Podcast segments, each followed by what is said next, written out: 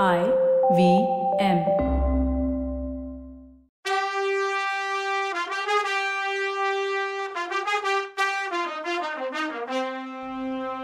Welcome to கதை podcast in Ponniyin Selvan episode number 7.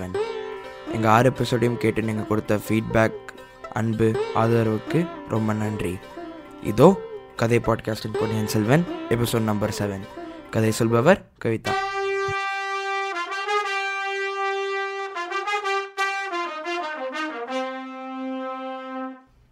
வணக்கங்க, நான் கவிதா பேசுகிறேன். இளைய பிராட்டி குந்தவையும் வானதியும் ஜோசியர் வீட்டில் இருந்து தேரில் கிளம்பி போனாங்க இல்லையா?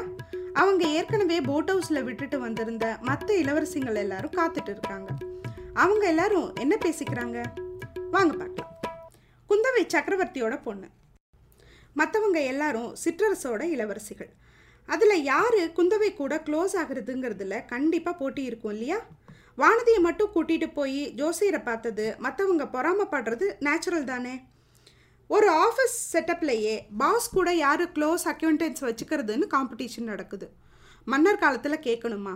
ஒருத்தி சொன்னால், பாருடி வானதிக்கு அடித்த லாட்ரிய, இளைய பிராட்டி எவ்வளோ அன்பை பொழியிறா பாரு அப்படின்னா. அவன் மேலே அக்காவுக்கு ஆசையும் இல்லை, ஒரு மண்ணும் இல்லை.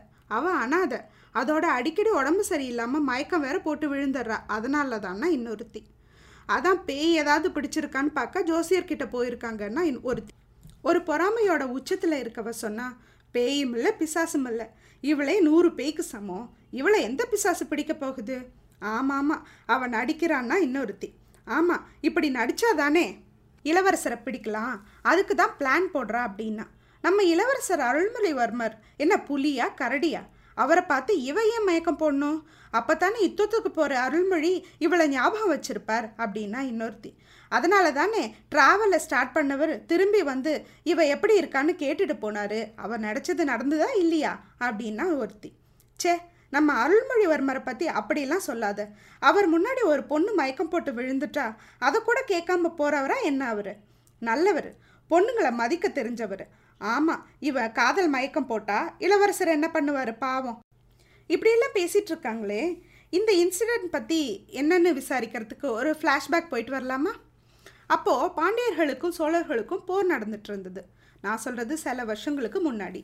பாண்டியர்களுக்கு ஹெல்ப் பண்ணுறதுக்கு இலங்கை அரசன் மஹிந்தன்னு ஒருத்தன் நட்புக்கு படை அனுப்பி சோழர்களோட சண்டை போட்டான். இது வழக்கமாக இருந்தது.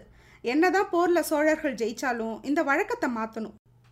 அதாவது பாண்டியர்களுக்கு இலங்கையில் இருந்து கிடைக்கிற ஹெல்ப் நிறுத்தணும்னு சுந்தர சோழ மகாராஜா நினச்சார். அதுக்காக பராந்தகன் சிறிய வேளாண்கிற கொடும்பாளூர் சிற்றரசனை தளபதியாக்கி படையை இலங்கைக்கு அனுப்பிச்சார். எதிர்பாராத விதமாக அந்த போரில் சின்ன வேளாண் இறந்துட்டார். அவர் தான் வானதியோட அப்பா. அவர் இறந்ததுக்கப்புறம் அந்த போர் சரியாக நடக்காமல் தோத்துட்டோம். அதுக்கப்புறம் மலையில் ஒழிஞ்சிட்டு இருந்த வீரபாண்டியன் வெளியில் வந்ததும் அவனை சோழ மூத்த இளவரசர் தலையை வெட்டி கொண்டதும் சரித்திரம். ஆனாலும் இந்த ஈழ மன்னனை பழிக்க பழி வாங்கணுமே, ஆதித்த கறிக்காலர் இங்கே உள்ள எல்லைகளை பாதுகாக்கணும், யாரை அனுப்புறதுன்னு உள்ள சிற்றரசர்களுக்குள்ளே சரியான போட்டி சண்டையாக மாறிட்டு இருந்துச்சு. அப்போ தான் டீனேஜோட லாஸ்டில் இருந்தார் பொன்னியின் செல்வர், நம்ம அருள்மொழிவர்மர். அப்பா பாட்டிகளோட அந்த புறத்து பெண்களோட செல்ல பிள்ளையாக இருந்தது போதும், ப்ளீஸ் என்னை ஃப்ரீயாக விடுங்க, நான் இந்த போருக்கு போகிறேன்னு கேட்டார். சுந்தர சோழரோட அப்பா அரிஞ்சையர் வைத்தும்பராயர் குடும்பத்தில் இருந்த கல்யாணின்னு ஒரு பேரழகியாக கல்யாணம் பண்ணிக்கிட்டு பிறந்த குழந்தை தான் சுந்தர சோழர். அவர் அழகுன்னு நமக்கு தெரியும், ஆனால் அவரே மிஞ்சின அழகில் இருந்தார் பொன்னியின் செல்வர். எல்லாரும் முத்தம் கொடுத்து அவர் கண்ணை ரெண்டும் ரெட் ரோசஸ் மாதிரியே இருக்குமா. அவரை விட 2 வயசு கூட தான் குந்தவைக்கு. ஆனால் அவளை அவனோட தாயாவே ஃபீல் பண்ணி தம்பி மேலே பாசம் வச்சுருந்தா. அவள் சொல்கிறத அவனும் தட்டாமல் கேட்பான். அவன் தூங்கும்போது கூட அவனையே பார்த்துட்டு இருப்பா குந்தவை. இவக்கிட்ட ஏதோ தெய்வீக சக்தி இருக்குது, அதை வெளிக்கொண்டு வர என்னால் முடிஞ்ச ஹெல்ப்பை பண்ணுவேன்னு அடிக்கடி அவளுக்கே அவள் சொல்லிப்பாள். இவன் ஒரு நாள் சக்கரவர்த்தி ஆவாங்கிற நம்பிக்கை அவளுக்கு எப்பவுமே இருந்தது. இதனால தான் யாரை தளபதியாக்கி இலங்கைக்கு அனுப்புறதுன்னு பேச்சு வந்தப்போ இவ தான் அருள்மொழிக்கிட்ட இதுதான் சரியான நேரம், நீ போயே தீரணும்னு சொன்னுவ. அக்கா பேச்சுக்கு மறு பேச்சு உண்டா? டக்குன்னு காரியத்தில் இறங்கினார் அருள்மொழி. இலங்கைக்கு போய் அருள்மொழி போகிற வழி நடத்தினார். ஆனால் போர் முடியறதா இல்லை. அவர் மற்றவங்களை விட கொஞ்சம் டிஃப்ரெண்ட்டாக இருந்தது. அவருக்கு வேண்டிய ஃபுட் ஐட்டம்ஸு அப்புறம் திங்ஸ் எல்லாம் நம்ம பழுவேட்டரையரனுக்கும் அனுப்பலை. அதனால் ஒரு தடவை அவர் வீட்டுக்கு வந்தார். அவர் திரும்பி போகும்போது அவருக்கு தடபுடலாக ஃபங்க்ஷன் அரேஞ்ச் பண்ணியிருந்தாங்க. எல்லாரும் வாசலுக்கு வந்து அவரை வழி அனுப்புனாங்க. இறங்க வேண்டிய ஸ்டெப்ஸ் கிட்ட குந்தவையோட ஃப்ரெண்ட்ஸ் இளவரசி எல்லாரும் கையில் விளக்கு வச்சுட்டு நின்றுட்டு இருந்தாங்க. அதில் வானதியும் ஒருத்தி. அவள் தான் ஆரத்தி எடுக்கணும். தூரத்தில் இருந்த இளவரசர் வரதை பார்த்தா அவளுக்கு அவள் அப்பா இப்படி தான் யுத்தத்துக்கு கிளம்புனார்னு நினப்பு வந்துச்சோ என்னவோ. அருள்மொழி கிட்ட வந்ததும் டாமால்னு தட்டை கீழே போட்டு மயக்கமாயி விழுந்துட்டா.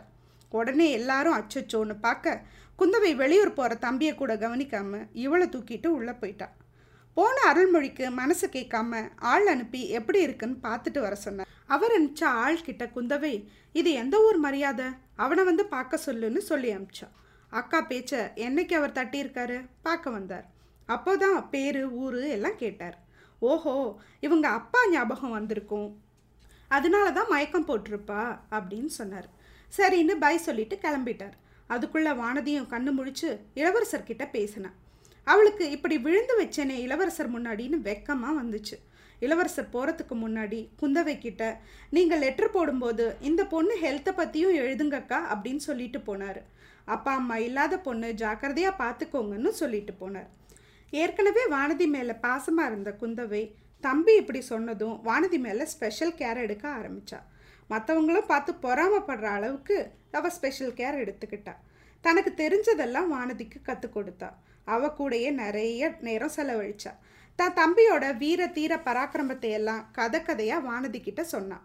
ஆனாலும் வானதி அப்பப்போ மயக்கம் போடுவா. திருப்பி எந்திரிச்சு உட்காந்து அந்த சேம் டயலாகை கேட்டுட்டு உட்காந்து அழுவா. ஏண்டி அழுகிறேன்னு கேட்டால் தெரியலையேன்னு சொல்லுவா.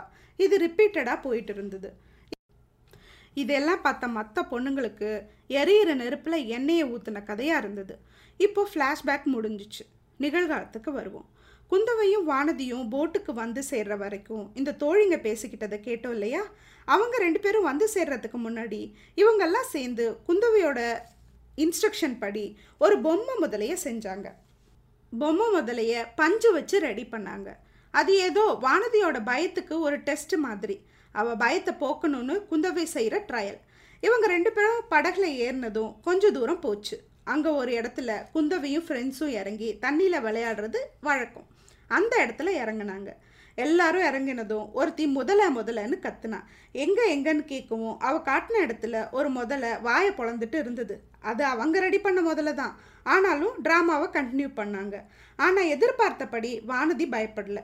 முதலைக்கு தண்ணியில் இருக்கும்போது தான் பலம், தரையில் இருக்கும்போது வேஸ்ட், ஒன்றும் பண்ணாது, பயப்படாதீங்கன்னா. உடனே தோழியில் ஒருத்தி அடியே உனக்கு அது போலின்னு தெரிஞ்சிடுச்சு போல அப்படின்னு கேட்டா. இல்லை, எனக்கு முதலையை பார்த்து பயம் இல்லை, பள்ளியை பார்த்து தான் பயம்னா இவ. இந்த நேரத்தில் எங்கேயோ இருந்து ஈட்டி ஒன்று அந்த பொம்மை முதலையை குறிப்பாத்து வந்து சதக்குன்னு குத்தி நின்றுச்சு. இதை பார்த்த தோழிங்க எல்லாருக்கும் ஒரே சிரிப்பு. இப்படி பொம்மையை அடித்து சாய்க்கிற வீராதி வீரன் யாருன்னு பார்த்தா நம்ம ஹீரோ. நம்மால் ஜோசியர் வீட்டில் இருந்து தஞ்சை போகிற ரோட்டில் போயிட்டு இருக்கும்போது தான் முதல்ல முதல்லன்னு பொண்ணுங்க கத்துற சத்தம் கேட்டுச்சு. அப்புறம் பொண்ணுங்களுக்கு ஒன்றுன்னா நம்மால் சும்மா இருப்பானா? குறி பார்த்து எரிஞ்சான். ஆனால் அது இவங்க ட்ராமான்னு அவனுக்கு தெரியாதே.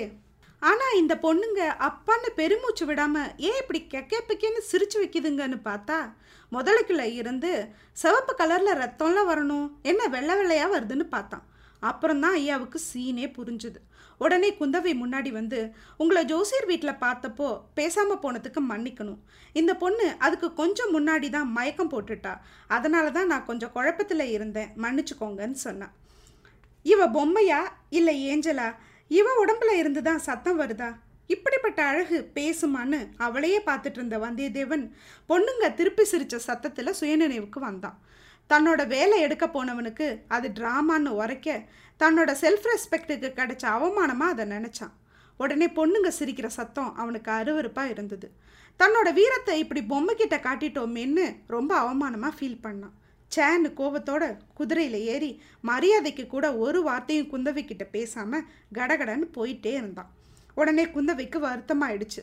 இந்த பொண்ணுங்களுக்கு அடக்கமே இல்லையா? சோழ நாட்டு பொண்ணுங்களை பற்றி இவர் என்ன நினைப்பாரோ அப்படின்னு தனக்குள்ளே சொல்லிக்கிட்டா. இந்த எபிசோடில் குந்தவைக்கு தன் தம்பி மேலே உள்ள பாசத்தையும் அதனால் அவள் வானதி மேலே எடுத்துக்கிற கேரையும் பார்த்தோம். அருள்மொழிவர்மர் ஒரு நாள் சக்கரவர்த்தி ஆவான்னு அவள் எப்படி நினைக்கலாம்? ஆதித்த கறிக்காலர் தானே பட்டத்து இளவரசர். அப்போது அவர் மேலே குந்தவைக்கு பாசம் இல்லையான்னு நினைக்கலாம். அது அப்படி கிடையாது. குந்தவைக்கு அண்ணன் மேலே மதிப்பும் மரியாதையும் உண்டு. ஆனால் தான் பிள்ளை மாதிரி வளர்க்குறதுனால தம்பி மேலே ஸ்பெஷல் பாசம். ஆதித்த கறிக்காலர் தஞ்சாவூரை ஆண்டா அருள்மொழி இலங்கையை ஆளட்டுமேன்னு அவன் நினச்சிருக்கலாம். இது என்னோட கெஸ்ஸிங். நடக்குதான்னு பார்க்கலாம். அடுத்த எபிசோடில் பார்க்கலாம். See you soon. Bye.